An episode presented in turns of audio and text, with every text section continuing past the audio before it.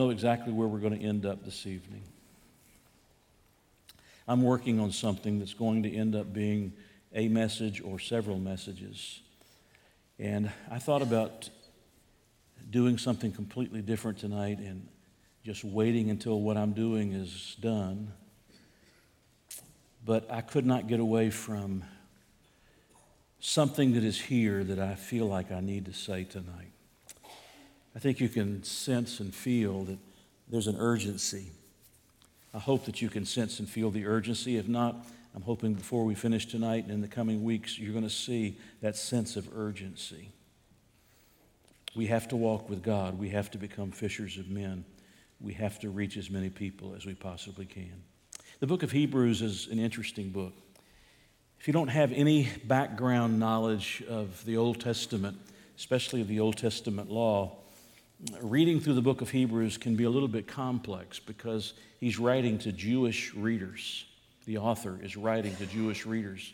They would have inevitably understood the connections that were being made with Old Testament, uh, Old Testament things and being brought over into the New Testament. He has spent five chapters prior to chapter uh, 10 here uh, showing that Christ is superior to the Old Testament priesthood, that the sacrifice of Christ is superior to the Old Testament sacrifices. And he just continues in that fashion, showing you the superiority of Christ. And the reason for that, the reason for that is because some of these to whom he is writing were abandoning the faith, they were walking away.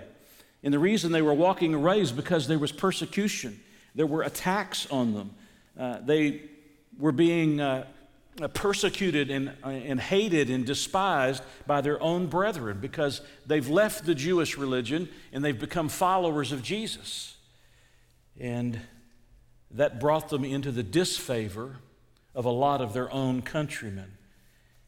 In the process of this pressure being placed on them, they're thinking about going back to Judaism. Why don't we go back to the Old Testament way of doing things? Why don't we go back to the old sacrifices? Why don't we go back to the things that we learned growing up as Jewish children? And the apostle, the, the uh, I was about to say Apostle Paul. I don't know if Paul wrote this or not. There's a big debate who wrote the letter of uh, Hebrews. Uh, but the, the writer of this uh, particular letter is pressing upon them and saying, Look, don't go back. Don't go back. You'll make the biggest mistake of your life. Don't go back. The way forward is to keep following Jesus. He is superior, His sacrifice is superior, every aspect is superior. So the point is this they are under tremendous pressure. Uh, they're under tremendous pressure about their faith in Jesus and about abandoning that faith in Jesus and going back into Judaism. And so when you get to chapter 10, the author of Hebrews is giving them encouragement. He's trying to tell them, no, you don't want to go back, you want to go forward. He begins, if you will, in verse 22. He says, Let us draw near with a true heart in full assurance of faith. Let's just stop there for a moment. Circle the word faith. What is the triad? What are the three uh, graces that uh, the Apostle Paul often thinks of? Faith, hope, and love. Faith, hope, in love. In these three verses, 22, 23, and 24, you're going to see faith, hope, and love. Let us draw near with a true heart in full assurance of faith, having our hearts sprinkled from an evil conscience and our bodies washed with pure water. And you pick up all of that Old Testament imagery. Verse 23 Let us hold fast the confession of our hope. There's faith, there's hope. Let us hold fast the confession of our hope without wavering, for he who promised is faithful. And then he comes, verse 23, and he says, Let us consider one another in order to stir up, very strong word, to agitate. Not agitate in a negative way, but in a positive way. To stir up, here's our third word love, faith, hope, and love, and do or and good works. Stir up love and good works. And so you begin to get the idea. He's encouraging, he's encouraging faith, hope, and love. Don't give up, don't walk away. Uh, keep doing the right things, keep following Jesus. Trust his sacrifice. Don't turn back to the Old Testament sacrifices. What Jesus has done is superior in every way. But they're under attack. By the way, where do you practice faith, hope, and love? You practice them, within the body of a, of a congregation. So he comes in verse 25 and he says something where there's two words that I'm going to illustrate to you, or point out to you, I should say, that have really been working me over that are going to be worked into something I'm going to speak about later on this year. Verse 25, not forsaking the assembling of ourselves together. Now let's just stop there for a moment. First, I want you to notice the word assembling. It's an unusual word. It's not the normal word for church, ecclesia. It's a compound word. Uh, it's a compound word that uses the synagogue, has a part of the synagogue in it. And those who are scholars tell us that he's talking specifically here when he says, Don't forsake the assembling. He's talking specifically about the local, physical gathering of believers. He's talking about the local, physical gathering of believers. In other words, to strengthen your faith and to bolster your hope and to encourage your love, you don't want to forsake this local gathering of believers. Yes, when you gather, there are people who know that you're gathering. Yes, when you gather, it may bring persecution to you, it may bring some measure of hardship to you because people don't like the fact that you're following Jesus and you're following the way of Jesus and you're identifying with the name of Jesus. But don't forsake that gathering, that local gathering, that physical local gathering of believers. I want to remind you of something. Most of the references, some would say all, but I'm going to say most of the references in the New Testament about the church are to local churches, local congregations like us the manifestation of what we think of as an invisible church. You can't attend an invisible church, but the local church is the manifestation of that invisible church. And he's talking about that local manifestation when he says, Don't forsake the assembling of yourselves together. And then he says, Next, as is the manner of some. What does that mean? It means that some are doing that very thing. Some are putting themselves, by being outside of the gathering of believers, they are putting themselves in the position to be picked off by Satan. They're, they're, they're putting themselves in the posi- position to become an apostate to the faith. They're putting themselves in the position where they will abandon Christ and his sacrifice and they'll go back into Judaism. They're putting themselves in that position by forsaking the assembling, that local physical gathering of believers. And there are some of you that are doing that very thing. And Paul is, uh, excuse me, the author, I got to quit saying Paul. I don't know if it's Paul or not. I'm just used to saying Paul. Uh, the author is saying to us, some of you are doing that and you're, you're not supposed to be doing that. You shouldn't be doing that. Stop it. Stop it. You follow what he says? As is the manner of some. But, here's the adversative, the opposite. Exhorting one another, and so much the more as you see the day approaching. Exhorting one another. Why do we come to church? We come to be encouraged. We come to be exhorted. We come to be taught. We come to fellowship. We come to worship. We come to encourage one another. We come to help each other to stay on the right path and to walk in the way of Jesus. This is not about entertainment. Though there are entertainment value, there's an entertainment value to some of the things that we do. This is not primarily about entertainment. This is about worshiping Jesus. This is about us being taught the Word of God. This is about us fellowshipping with believers. This is about us being encouraged and edified and strengthened so that we will grow stronger in our faith. But here's the word that are the two words that stand, stand out. It's really a phrase, but the two words that stand out are at the end of verse 25. and so much, here are the two words, the more. Not the less. So much the more. Not fewer meetings. So much the more as you see the day approaching. What is the day?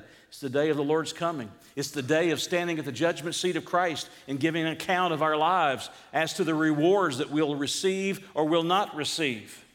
But as you see that day coming, as you are living in a day that's like the days of Noah, and you see that day coming, he says, in essence, here, you don't, need, you don't need less of the gatherings, you need more of the gatherings. Read it again. But exhorting one another, and so much the more. You need more, not less. That's what he's saying. Such that what I'm saying to you, I'm preaching to the choir, that's why I'm saving this for a later message.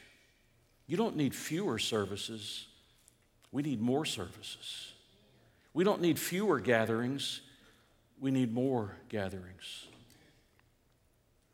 In a day when churches are cutting back on their services, in a day when they're cutting back on the number of services and they're cutting back on the time of the services. You realize today there are churches that aim to have a 59 minute service.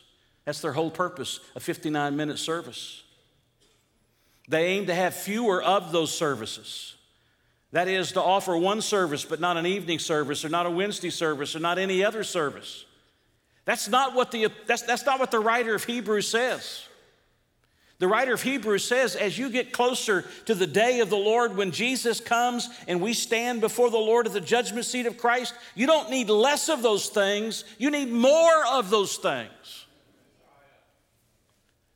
And yet, I'm told over and over and over again. Matter of fact, researchers tell us that people will give you one hour a week for church, and they won't give you more than that.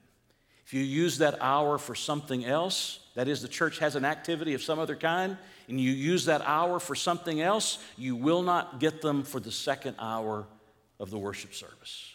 That's what the research shows. Do you realize how dangerous that is. And I'm told that you're just knocking your head against a wall that it's never going to move. Well, maybe so.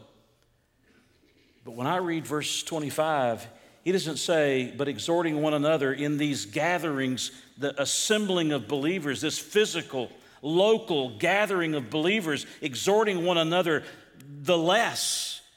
I see him saying, you gather together the more for the encouragement that you need to be able to stay faithful in the day in which you live. You don't need less, you need more. You say, but that doesn't fit my schedule. Yeah, that's the problem. The interesting thing to me is everybody who fusses at me about having Sunday evening service, for instance, said, we don't I had a pastor recently, this has been in the last few weeks. Pastor said to me, uh, a pastor said to me, uh, he couldn't believe when I told him we still had a Sunday evening service. He said, You still have a Sunday evening service? I said, Yeah, we still have Sunday evening service because we've got a lot of people to come. I mean, if you had 250 people that were coming, 200, 250 people that were coming, what would you do with them? And he said, Well, they only come because they're guilted into coming. They don't, they don't come for any other reason. They feel guilty if they don't come. If you cut it out, they'll be glad they don't have to feel guilty anymore. Those are the words he said. My wife heard them. Those are the words he said. Are you here because you're guilty, feeling guilty?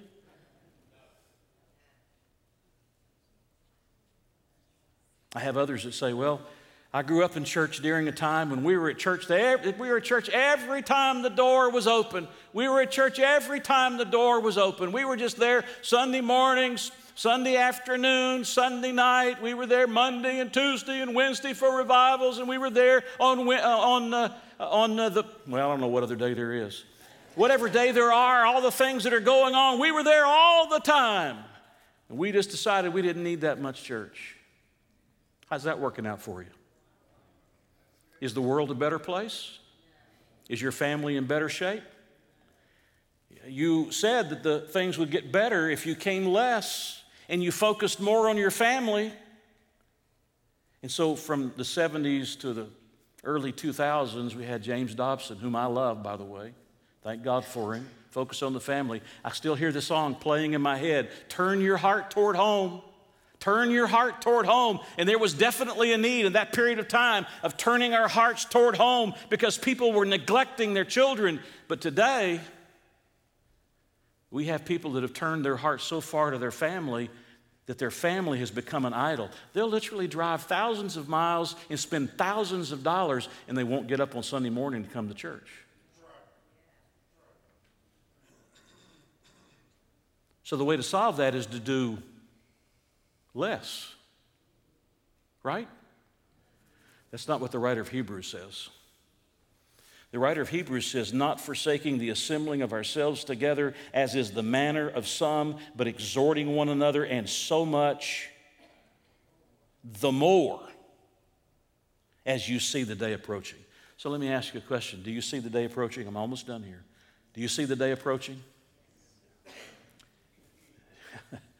Get your head out of the sand. If you don't see the day approaching, you're not looking. It's coming, it's closer than it's ever been. The day is approaching. I don't know if it'll be 2024 or it'll be 2030 or 2034. I don't, I don't know. But I know we're closer than we've ever been before. And we don't need less of the things of God, we need more of the things of God. Because giving people less hasn't solved the problem of them walking with God. And giving them more, if they're just going through the motions, won't solve the problem. But the reality is, we need more opportunities to be encouraged, to be edified, to be taught, to be convicted. We need more opportunities to grow. We, we need more fellowship with believers, not less fellowship with believers.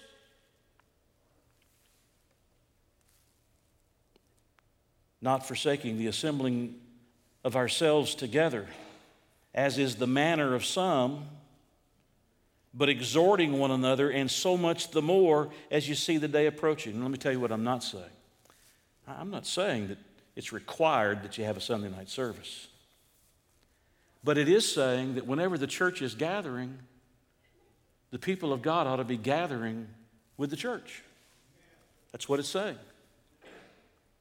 And the reality is, they in this particular century, in this first century, didn't need fewer gatherings. They needed more gatherings because they needed more encouragement and more help and more instruction. Do you get my point? So that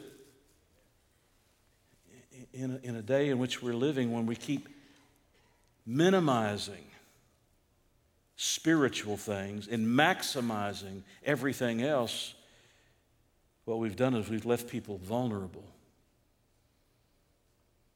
to the destruction of Satan, to the persecution around them. And they're getting picked off right and left. By the way, I will tell you that I think a lot of people that are attending our churches today are just simply lost. They just don't know Jesus. They just they don't know Jesus. They have no relationship to Jesus. They prayed a prayer, hear, hear, hear me carefully. They prayed a prayer, but they didn't believe on the Lord Jesus Christ. They went through the motions, but they didn't trust in Jesus as the Savior to give them the gift of eternal life. And so we just ask for less. You know, I want less. Let's just dumb it down a little bit. Let's, let's, let's have less of it.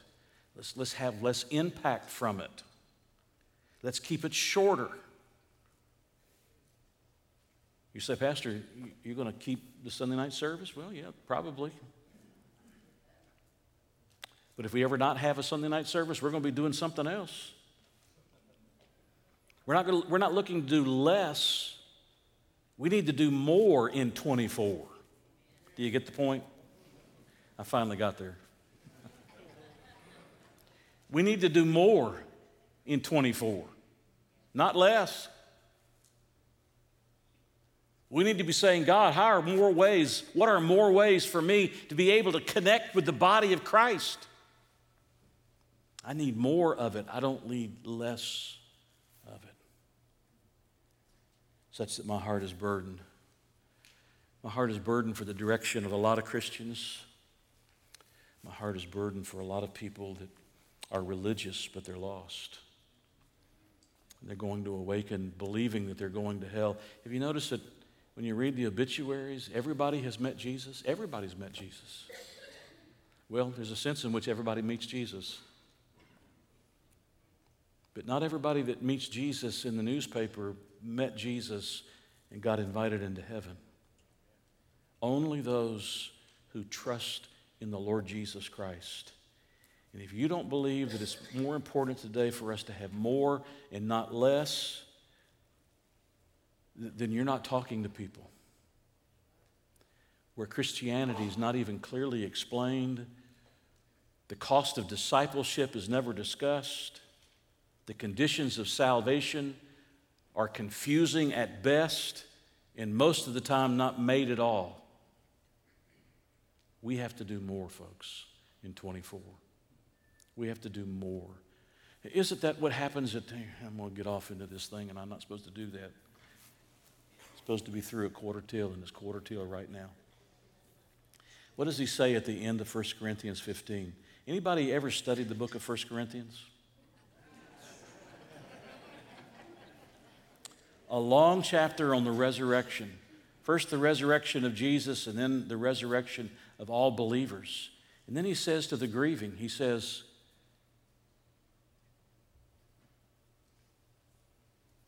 What does he say?